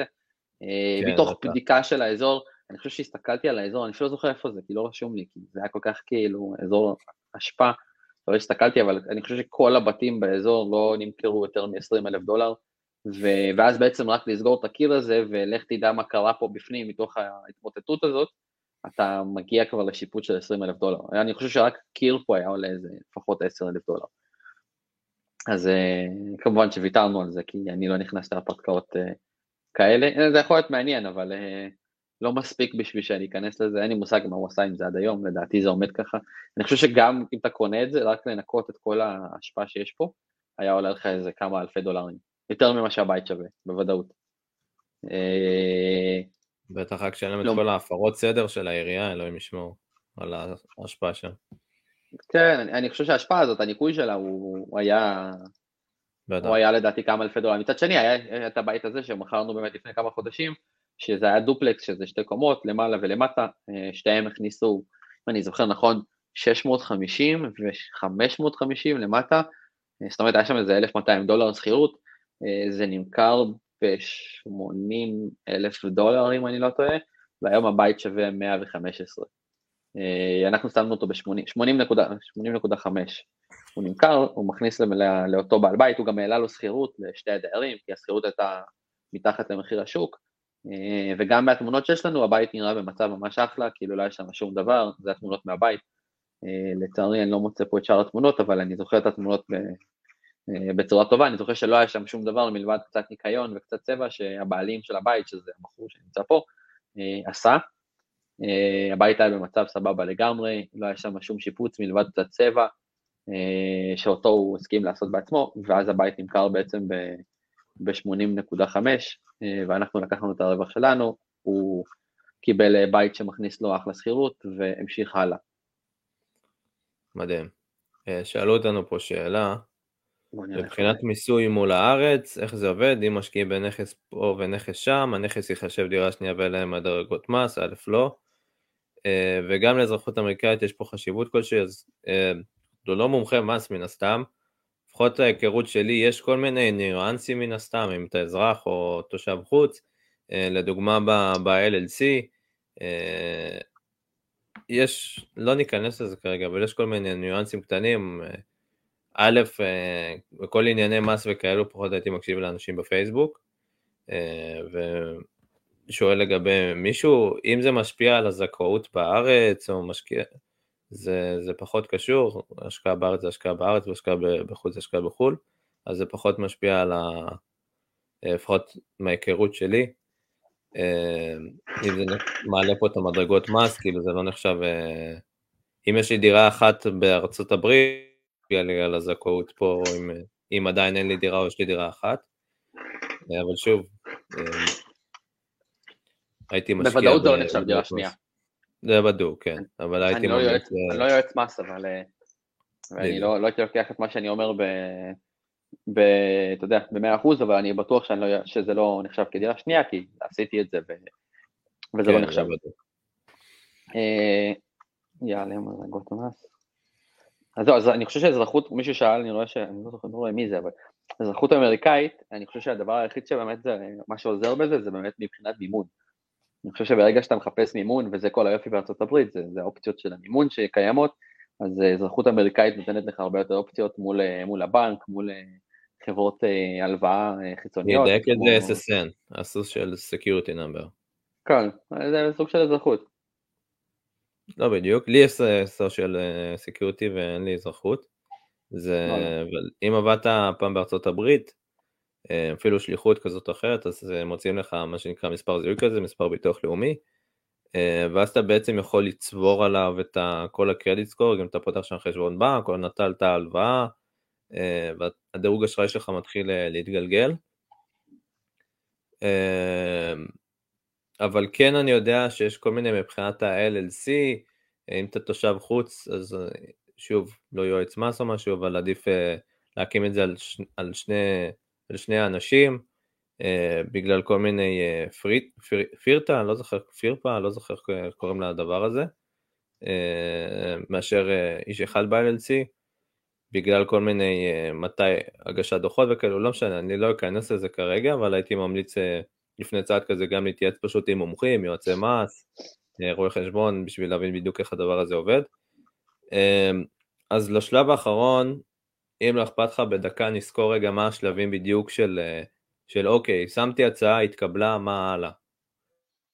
אז, אז באמת כמו שאמרת, יש שתי דרכים כן. לקנות דירה באמת בארצות הברית, לקנות נכס, לאו דווקא דירה זה בתים. אה, האופציה הראשונה זה באמת אה, קנייה על השם שלי, אני קדימה קונה דירה. האופציה השנייה זה באמת לפתוח LLC, שזה המלצה שלי לרוב האנשים, זה באמת לפתוח LLC. למי שלא מכיר, LLC זה סוג של חברה, זה כמו שאני חברה בארץ, חברה בארצות הברית. אה, LLC מתחיל להיות רלוונטי אה, כשאתה באמת מחליט שאתה רוצה לקנות כמה נכסים ולא אחד, ו... ואז באמת כל ההתאגדות של הנכסים תחת באמת אותו LLC הוא קצת יותר פשוט, הוא קצת יותר באמת אה, נוח, וגם אם אתה מחליט עכשיו לעשות סוג של משכון, לקחת באמת רפייננס מה שנקרא, אז יותר קל לעשות את זה כ-LLC, כי הנכסים רשומים תחת אותו אישות ולא באמת תחת בן אדם ספציפי. שוב, גם לדעתי באמת יותר באמת נוח להתעסק כ-LLC, אה, גם הייתי מפצל כמה LLC אה, ולא עושה על אחד, במיוחד אם יש לי הרבה נכסים, בגלל כל, ה, אה, כל הסיכון באמת של תביעות. בארצות הברית, הם ידועים מאוד בתביעות בכל מקום, הם לדעתי טובים כל דבר שזז, והדבר האחרון שאתה רוצה זה באמת שיתבעו אותך כ...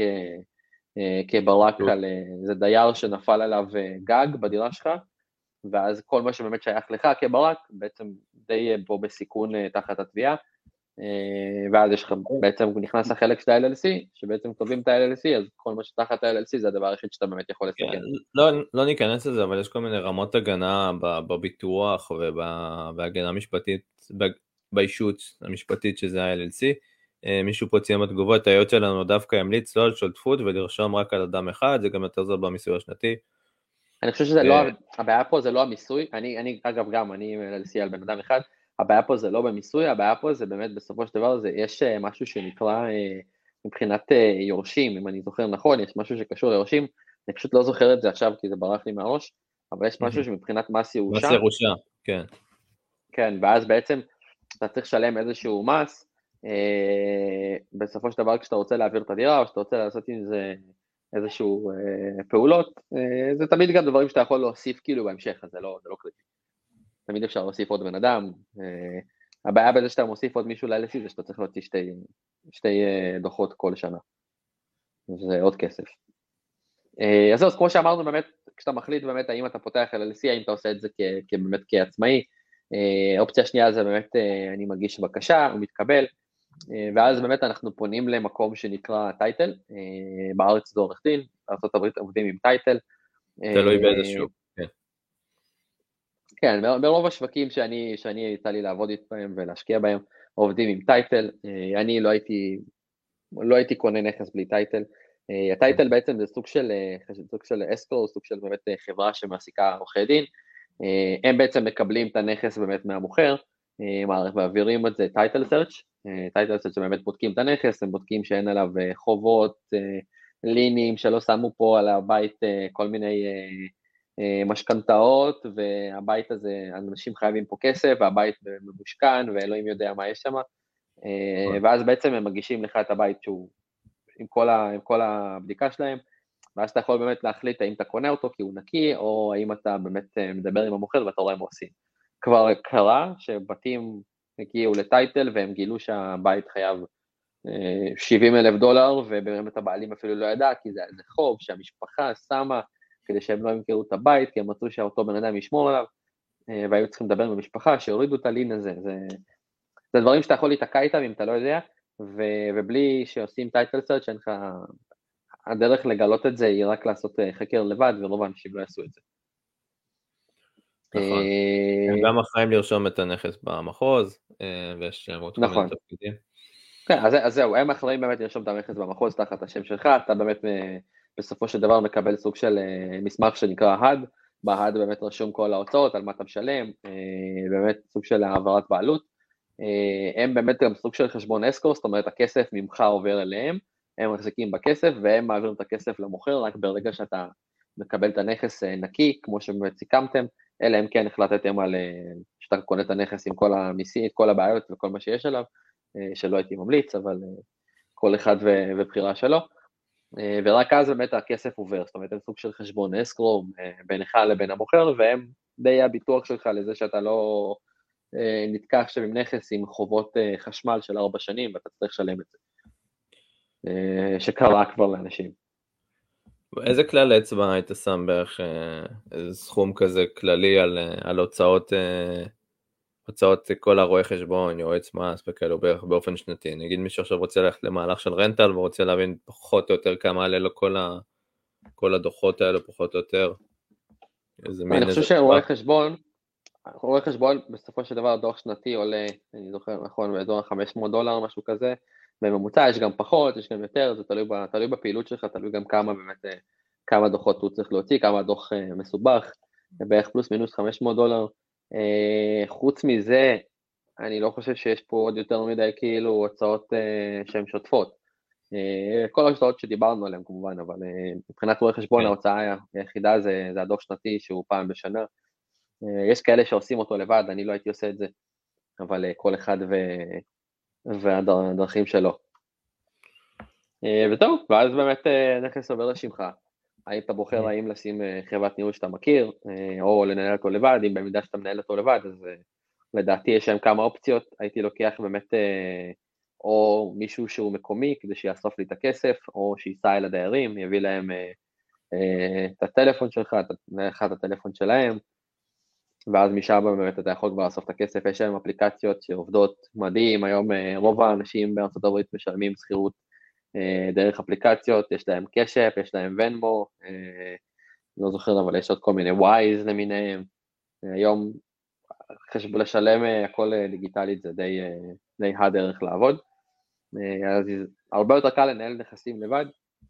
מצד שני, חברות ניהול לפעמים עושות את זה יותר פשוט, אבל צריך גם לעקוב אחרי החברות ניהול, זאת אומרת זה לא, זה לא הדבר הכי כאילו בטוח בעולם, גם חברות ניהול יש אה, טובות, יש פחות טובות, יש הרבה פחות טובות, אז צריך להיות על זה.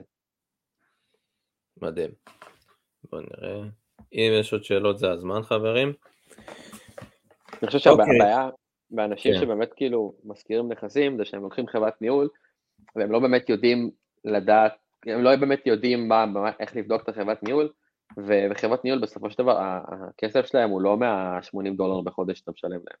אה, ב-80 דולר בחודש אה, קשה מאוד להחזיק חברה, ורוב החברות באמת לא מחזיקות כמו שאומרים, אז הכסף שלהם הוא באמת בדברים הקטנים, בשיפוץ שצריך לעשות פה, אה, בחידוש חוזה שצריך לעשות לדיירים שעזבו, באיש מקצוע שהם צריכים להביא, ובאמת פה, פה הכסף הגדול, ופה באמת צריך לעקוב אחריהם ולדעת שהם באמת ממלאים את מה שסיכמתם איתם ולא עושים מה שבא להם.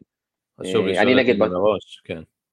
נכון, אני גם כאילו, אני זוכר שאנחנו לקחנו חברת ניהול, כאילו היה לי זמן להתעסק עם זה, אה, היה לנו מאוד מאוד חשוב שיהיה סעיף איתם בחוזה, אה, גם איתם יש חוזה כמובן, שבאמת אה, כל תיקון מעל 250 דולר יעבור אישור בכתב שלי, ולא יתוקן אוטומטית.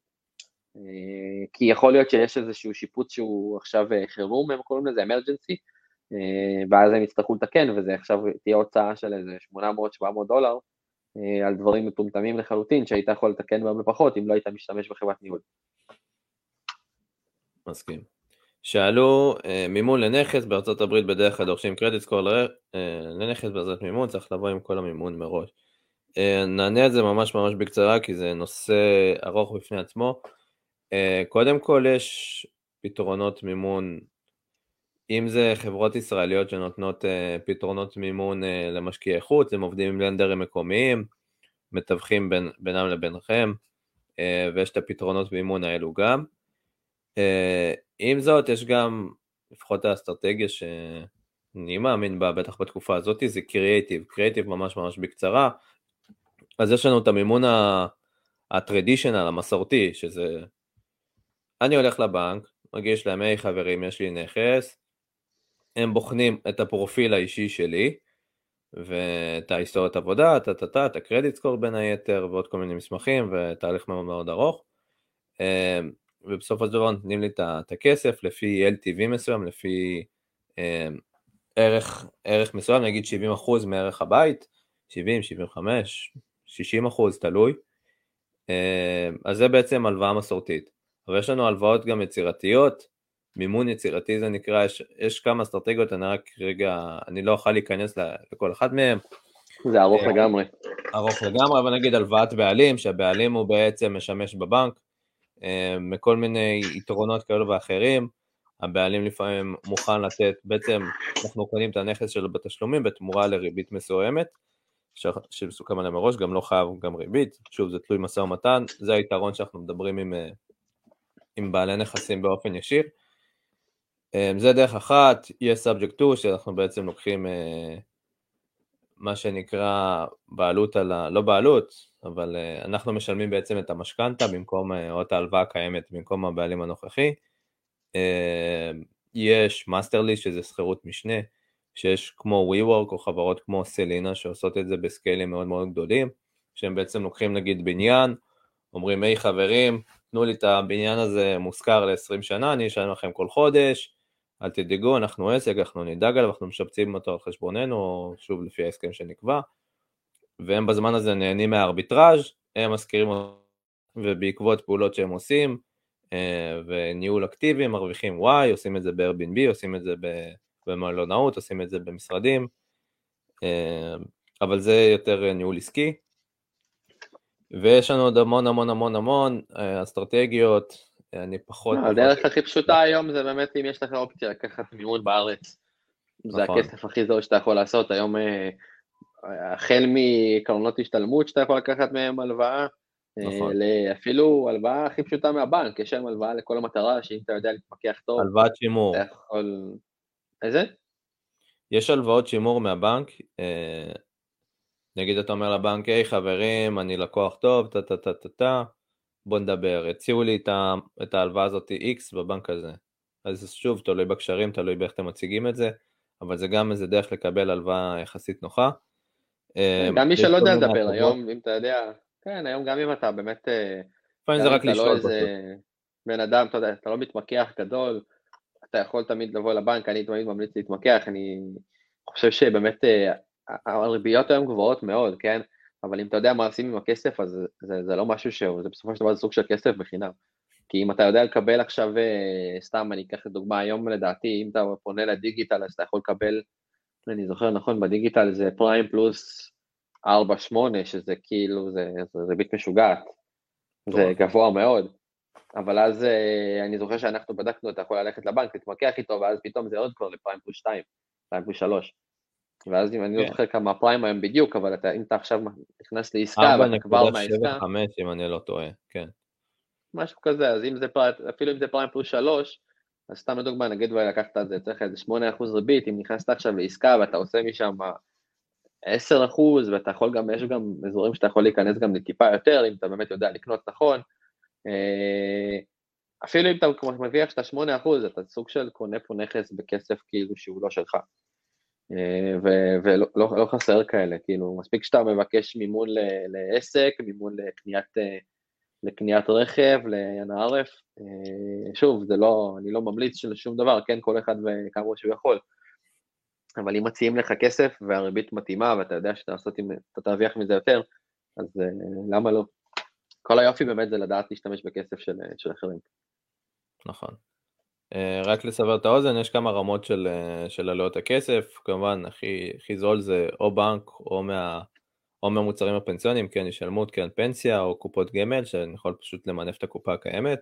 אחר כך יש לנו את, השלב, את השלבים שחברות אה, ביטוח, ואז חברות חוץ בנקאיות כמו כרטיסי אשראי או הלוואות חברתיות כמו אוטריה או BTB, כששם פעם, פעם, פעם, היה אפשר להביא הלוואות יחסית נוחות במה שנקרא הלוואת עוגן, שהיא סגורה לשלוש שנים בריבית שנקבעה מראש, והרבה אנשים השתמשו בזה פה בארץ לפחות למנף, למנף ולקנות עוד נכסים, ועכשיו זה, ואחרי שלוש שנים הם בעצם עושים איזה flip כזה קצת ארוך. זה פשוט עניין של mindset בעיניי, ויש דרכים לסגור. כמובן גם שותף מקומי, אה, תשמע בוא אח שלי, בוא אני אביא 200 אלף, אתה תביא 200 אלף, בוא נקנה ביחד אה, נכס. אה, שוב, יש את היתרונות חסרונות, זה ממש על קצה המזלג, זה עולם ומלואו. אה, אפשר גם להשתמש בשותף מקומי שלא יש את ה credit score, אבל אנחנו לא ניכנס לתוך זה. אוקיי, בואו נעבור לשאלות קצת קצרות, נראה לי כיסינו בשעה האחרונה את הרבה... מה שחשוב לי רק לציין, כן. אני רואה שבאמת הרבה אנשים שפנו אליי לקנות נכסים מבחינת הולסייל, אה, לעומת הארץ, קניית נכסים בדרך הולסלרים, זה תהליך שהוא מהיר, זה תהליך שהוא לא, אין לך זמן להתמהמה. זאת אומרת, נכון. העסקאות צריכות להיסגר תוך שבועיים גג. אין פה זמן של חודש, חודשיים, שלושה, כמו בארץ. אה, פה אם לא נכנסת ולא העברת מקדמה, לא נעלת את הנכס תוך שבועיים, אנשים לא יעבדו איתך. ו...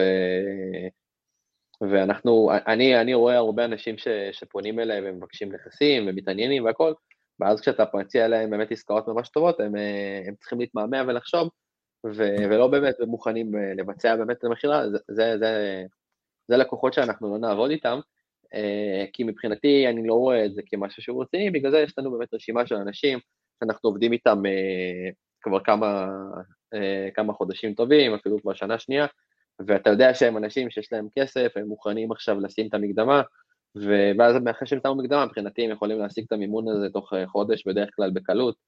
אה, הלוואה, אם זה באמת אה, כסף שיש להם בצד, אבל הם לא מושכים אותנו באמת בכל מיני תירוצים. אז באמת כל מי שמתכנן לקנות מהול מהולסלר, שתדעו שזה תהליך שהולך מהר מאוד, בדרך כלל שבועיים, שלושה גג, ואם אתה מעוניין אתה צריך לשים כסף שהוא, שהוא משלם לך את הנכס וזה כסף שלא יחזור. זאת אומרת, הייתי חושב טוב מאוד על ה-2,300 דולר האלה שאתה הולך לשלם את הנכס איתו, כי אין, אה, אין החזרים פה. אתה שילמת את הנכס, אתה די, אה, די אה, תשאיר את המקדמה שם בין אם תיקח אותו בסוף או לא. זה נראה לי הפרדוקס באיזשהו שלב, עוד איזה טיפ קטן. ככל שאתה יותר רציני, ומה שנקרא אלו שמחזיקים בעסקאות מבינים שאתה יותר רציני, יגיעו לך עסקאות יותר טובות. ככה זה גם בארץ, כל הסיפורי גבורה האלו על עסקאות, אה, כן, יש גם כאלו שמאתרים את זה בעצמם, אבל האלו שעובדים עם בעלי מקצוע, אם זה מאתרי עסקאות בארץ, או הולסלר בארצות הברית, או מתווכים וכן הלאה, מה שנקרא ה-VIP, האלו שבראש הרשימה זה אלו שנראים הכי רציניים. אז ככל שאתם מבינים ש... וככה תתייחסו גם לאותם בעלי מקצוע, אוקיי, אני רציני, אני רוצה לקנות, אני אעשה את השיעורי בית, אה, ברגע שיש לך משהו מוכן, אני על זה. כמובן אם המספרים יתאימו, אני על זה, אנשים יעריכו את הרציניות הזאת, ובסופו של דבר היתרון זה לא לסחוט את הדולר האחרון, בטח. בטח בראייה גם של הולסלר, אלא פשוט אתה רוצה לסגור את הדברים מהר, גם מתווכים, גם הולסלרים, אז אם אתם תבואו רציניים ל... ל... לסיפור הזה, ותפנו לאותם מתווכים ותראו להם שאתם לא באים לבזבז להם את הזמן, כי תחשבו על כל עסקה אחת, מנקודת מבט נגיד של מתווך או הולסלר, כמה אנשים פנו אליו, והייתי אומר בזבזו לו את הזמן, אבל פשוט פחות באו מוכנים לתהליך. אז אם אתם תראו שאתם מוכנים ואתם באים, באמת באים לסגור, אני חושב גם דימה בסופו של דבר יעדיף יותר את, ה, את השותפים המקומיים בארצות הברית שפשוט יכולים לקבל החלטה תוך כמה דקות. מתאים לי, לא מתאים לי. בלי עכשיו שאלות של אה, מה פה, מה שם, כי זה גם גובה המון המון המון זמן. אמ, אז זה עוד לפחות טיפ אחד. אמ, אנחנו סתם, קח לדוגמת הנכס עכשיו, לפני, אה, לפני הסילבסטר, היה לנו נכס ששיווקנו אה, למישהו, מישהו שרצה לבוא לראות, הוא במקרה גר באזור, הוא קפץ, היה לנו שואינג, שהראינו את הבית לכל מי שרצה לקפוץ, גר, הוא הגיע, למחרת הוא כבר בא לטייטל ושם 3,000 אה, דולר מקדמה, זאת אומרת הוא הביא חוזה חתום, 3,000 דולר תוך יום, והוא שילם לעצמו את הנכס. אה, זה בן אדם שלדוגמה עכשיו שאני אמכור נכס, אני אדע להכניס אותו לרשימה ראשונה שאני מפנה אליהם נכסים, כי אני יודע שהוא, שהוא לא סתם אומר שהוא קונה, אלא באמת הוא, יש לו את הכסף, יש לו את המימון, והוא יודע באמת לעמוד במילה שלו. מצד שני, אנשים שרק מבקשים, ובאמת אתה רואה שהם אין לך שום קשר איתם, הם לא מדברים איתך, הם לא שואלים מה יש, האם יש עסקאות, האם יש לך פה עסקה, שם עסקה, אתה... יש כאלה כמו חול, יש כאלה בכל קבוצת הולסלינג, כל אחד זורק את האימייל שלו, ו... ואתה לא שומע מהם בחיים. מסכים. אוקיי, בוא נעבור לשאלות קצרות, קצת עליך. אה, העסקה שאתה הכי גאה בה? או, שאלה מעולה. אני לא חושב ש... שהשנה היה, אני לא יודע, לא ספרתי כמה עסקאות עשינו, אבל לא, לא המון, כי שינינו קצת. אה, אני חושב שהעסקה שאני הכי גאה בה זה, זה עסקה שעכשיו ממש סגרנו, ממש טיפה לפני הסילבסטר, עוד לא קיבלנו את כל הכסף, אבל אנחנו צריכים לקבל את זה, אני מקווה מאוד בשבוע הקרוב. אה, זו עסקה שסגרנו אותה ב-20 אלף דולר, אה, נכס נסגר על ידי ב-20, נמכר ב-32, נכס מעולה, אני חייב לציין, מושכר ב-700 דולר, לא האזור הכי מדהים בעולם, לא הייתי ממליץ למי שלא גר באזור לקנות שם נכסים, כי זו קהילה קצת יותר קשה, קהילה שאתה צריך לדעת להתמודד איתה, אבל מי שגר באזור ויודע לנהל את זה, עושה שם תשואות משוגעות על הכסף. כן, זה, זה צורות כאלה לא קיימות, אבל מצד שני זה גם, זה גם אזור קשה, כמו להחזיק נכסים באזורים קשים בארץ, אתה צריך לדעת איך, איך להתייחס עם הדיירים, איך להתייחס לשוק, לאנשים ו, וכך הלאה. אני חושב שזה זה, זה אחד העסקאות שאנחנו, שאני הכי מרוצה לאחרונה, פשוט כי זו עסקה שבאמת היינו על כל דבר, אה, החל מבאמת להיות בקשר אישי עם הקונה, ובמצב אה, שהוא הזמין אותנו לבוא אליו אה, הביתה ולראות את העסק שלו שמה, וביקש את עסקאות, והחל מהמוכר, שאנחנו באנו אליו הביתה, העובדת שלי באה אליו הביתה ועשתה לו את כל, ה, את כל התהליך, ועשתה לו את החוזה, ואת ההתעסקות עם העירייה, ובאמת, בגלל שהוא באמת לא היה צריך, לא הצליח להסתדר עם זה, אז פתרנו לו באמת המון המון בעיות, ובגלל זה גם הוא כל כך היה מרוצה מללכת איתנו. ויש לו עוד נכס שכנראה הוא רוצה למכור לנו בהמשך. אבל אני חושב שהעסקה שאני תכלס הכי גאה בה זה עסקה, כל פעם זה העסקה הבאה. אני חושב שכל עסקה זה, זה, זה משהו שאתה מתלהב ממנו מחדש. יפה. בוא נראה אם אני אגיד על העסקה הזאת באלבמה, כן?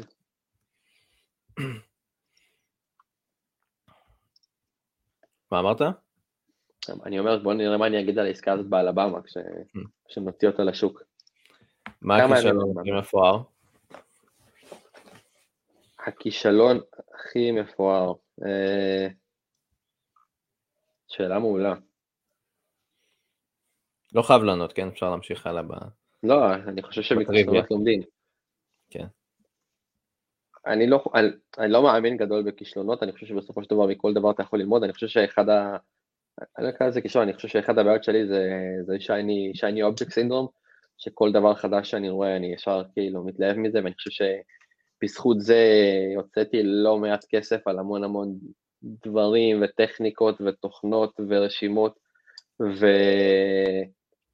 וכל מיני דברים שקשורים באמת לנכסים, שבתכלס בפועל יכלתי לחסוך פה כמה אלפי דולרים טובים, אם לא יותר. אה, אני לא יודע אם זה כישלון, כי בסופו של דבר לא היה, לא היה פה איזה זה כן. הפסד אה, כספי גדול, כי למדתי מהכל ואני גם משתמש בהכל. אבל uh, בהחלט, בהחלט אני חושב שיכלתי לחסוך פה לא מעט כסף על, uh, על המון דברים ש, ש, שקנינו. מה מפריד משקיע טוב למשקיע מצוין? Uh, משקיע טוב למשקיע מצוין, אני חושב שהיכולת ללמוד ו... ולדעת גם מתי לבקש עזרה ו... וללמוד ממישהו אחר. מסכים. אה, ספר אחד מומלץ? וואי, אני הבן אדם האחרון שקורא ספרים, אני חייב לציין. אני... ספר, סרט. ספר. אז זהו, אז, אז כשאני רוצה לקרוא ספרים, אני, אני מקשיב באודיבל. Mm-hmm. אני מאוד אהבתי את ה-one thing, אני חושב ש-the one thing זה ספר מעולה. אה, אני לא קראתי אותו, אני הקשבתי לו באודיובל, אז אני חושב שזה ספר מעולה באודיובל. וזה קצת, זה יישמע קצת קלישאתי, אבל אבא עשיר אבא אני, שזה כאילו... אם יש מישהו שלא קרא את זה, זה אחלה, אחלה של ספר, שזה גם באודיובל, וזה אחלה מעביר נסיעות, אה, ממליץ מאוד. אה, אבל אני יותר בן אדם של פודקאסטים, אני חושב שפודקאסטים היום הם קצת הרבה יותר מספרים, כי הם קצת יותר רלוונטיים לתקופה. אה, וואי, יש מלא. אני מאוד אוהב את הפודקאסטים של RJ Bates, של Titanium וכאלה, כי זה קצת מבוסס wholesaling, אבל יש את כסף בקיר, שזה ישראלי, יש, אני אוהב פודקאסטים על יזמים, כל מיני יזמות טכנולוגית, החל משיווק והחל מסטארט-אפיסטים ומה יש בזה, שזה פודקאסט לדעתי כיפי לחלוטין ואני נהנה מאוד להקשיב לו. אז יש לו, לא, לא חסר פודקאסטים, תן לי משהו שמעניין, אני מוכן להקשיב לו בנסיעה, הרבה יותר ממוזיקה. מסכים. זה גם יהיה הבחירה שלי לפני, לפני ספר, אגב, פודקאסטים זה הרבה יותר מעניין אותי לפחות אישית, כן? נכון. Um, המלצה למישהו בין, מישהו שהשתחרר מהצבא? המלצה אחת? Uh, ללמוד, להשקיע, אם אתה כבר, אם יש לך כסף ולא המון, אז uh, אם עכשיו אתה לדוגמה, יצא שהשתחררתי מהצבא ויש לי 20 אלף דולר, אני לא הייתי הולך וקונה עם זה נכס, כי אני חושב שזה בזבוז כסף. אה, אני חושב שאני הייתי לוקח את הכסף הזה והולך ללמוד, והולך, לא, אני לא אומר ללמוד תואר, כי אה, היום יש כל כך הרבה מקצועות שאנשים מצליחים בהם והם לא עשו תואר, אני אחד מהם, לא עשיתי תואר בחיים שלי. התחלתי ללמוד, עזבתי איפשהו באמצע כי זה לא עניין אותי. אה, אני חושב שהייתי הולך ללמוד, הייתי הולך באמת לרכוש השכלה, אה, בין אם זה באמת אה, קורסים, בין אם זה מנטור, אני חושב שבארץ זה קצת פחות אה, מוכר, אבל בארצות הברית mentorship זה, זה סוג לימוד שהוא הרבה יותר טוב מכל אוניברסיטה, כי אתה הולך למישהו שעושה את מה שאתה, הולך, מה שאתה רוצה לעשות, ולומד איך להיות או כמוהו יותר טוב, ואני חושב שכל בן אדם ישמח שאתה תהיה הרבה יותר טוב ממנו, והוא זה ש... שגידל אותך ונתן לך באמת את, ה... את הידע לשם. אז uh, אני חושב שאם הייתי עכשיו משתחרר מהצבא, הייתי הולך ללמוד על כלכלה והשקעות, והייתי שם את הכסף בלימודים, אחד מהקורסים, ו- וממשיך משם. מדהים. אוקיי, סיימנו בגדול. יש לך משהו אחרון שהיית רוצה להוסיף? איפה מוצאים אותך? אז יש לנו, אז יש לנו אתר פייסבוק, אתר אינטרנט שמוביל לפייסבוק של העסק, אה, אני אפרסם אותו, זה www.snappyhomebuyers.com, אה, זה הדומיין היחיד שהיה פנוי, אבל זה מוביל לפייסבוק של, של החברה. אה, לא מופיע שם הרבה נכסים שהם למכירה, פשוט כי רוב הנכסים שיוצאים למכירה לרוב משווקים ברשימת קונים, יש לנו רשימת קונים במייל שאחד האסיסטנטים שולח, היא נשלחת קודם כל לאנשים שבאמת רכשו, אה, כאלה שכבר קנו מאיתנו, כאלה שבאמת אה, אה, בקשר, כאלה שאני מדבר איתם בטלפון אה, בבסיס שבועי, ואז באמת היא עוברת הלאה כבר לקבוצות פייסבוק של אנשים שמחפשים לקנות, אה, ולרשימה יותר מורחבת אה, שהיא גדולה כבר ו, ורחבה. אה, וזהו, כמובן גם יש טלפון, פייסבוק, אם מישהו רוצה בכיף, אני אשמח, למרות שנראה שיש פה המון אנשים שמכירים ועוקבים, אבל אני אשמח לעזור. מדהים, מדהים. אז uh, תודה רבה ממש ממש על הערך. Uh, אני